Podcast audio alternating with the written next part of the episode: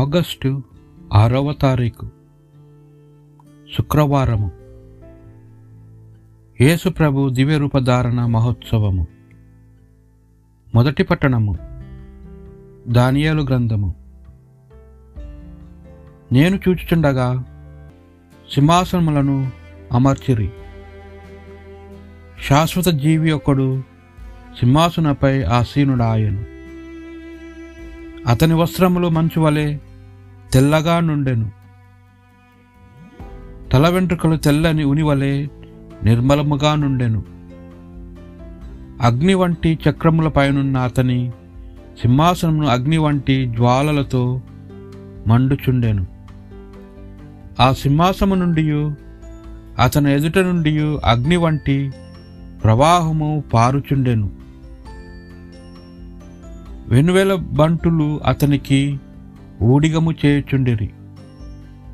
లక్షల కొద్ది సేవకులు అతని ఎదుట నిలిచి ఉండిరి అంతటా న్యాయస్థానమును పని ప్రారంభము కాగా గ్రంథములను విప్పిరి.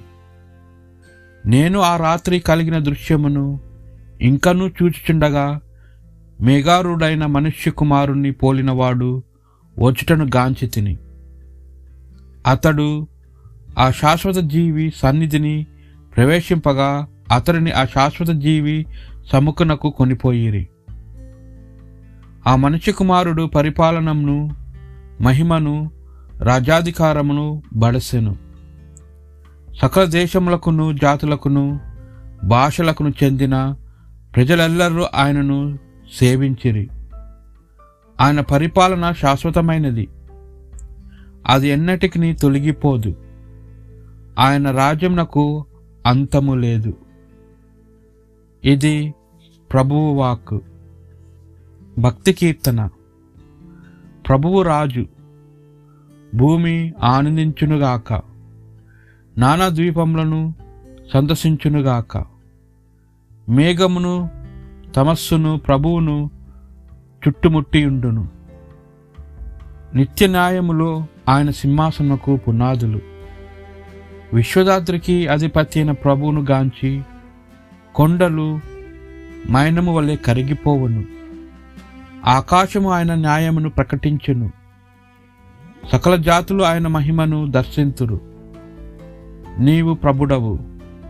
భూమికంతటికి మహోన్నతుడైన పాలకుడవు. ఎల్లవేళను మించిన దేవుడవు. రెండవ పట్టణము.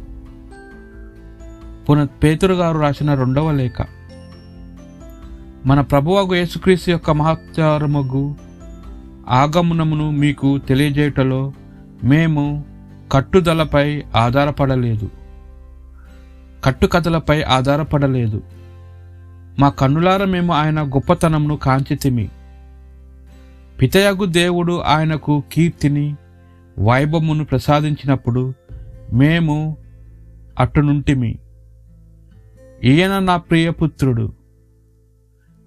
ఈయనను గూర్చి నేను సంతోషించుచున్నాను అని దివ్యవాణి పలికినది. పవిత్రమగ్గు పర్వతమును ఆయనతో ఉన్నప్పుడు మేమును ఆ దివ్యవాణిని వింటిమి. కనుకనే ప్రవక్తల ప్రబోధములందలి సందేశములను మరింత అధికముగా మనము నమ్మచున్నాము. దానిని శ్రద్ధతో ఆలకించుట మీకును మంచిది.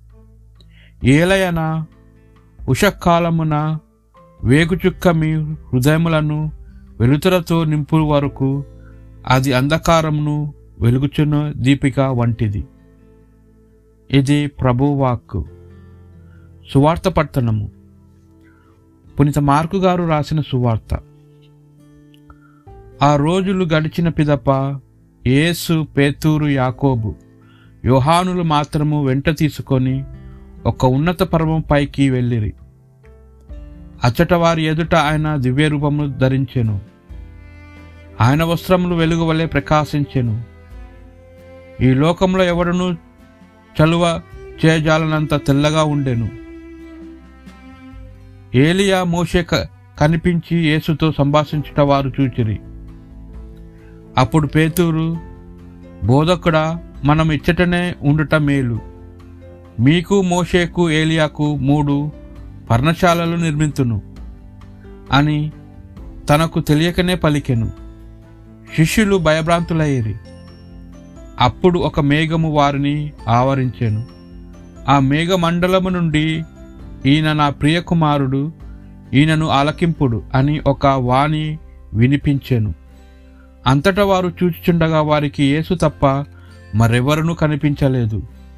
వారు పర్వతం నుండి దిగి వచ్చుచుండి యేసు వారితో మనిషి కుమారుడు మృతుల నుండి పునరుదానం వరకు మీరు ఈ వృత్తాంతమును ఎవరితోనూ చెప్పరాదు అని ఆజ్ఞాపించెను.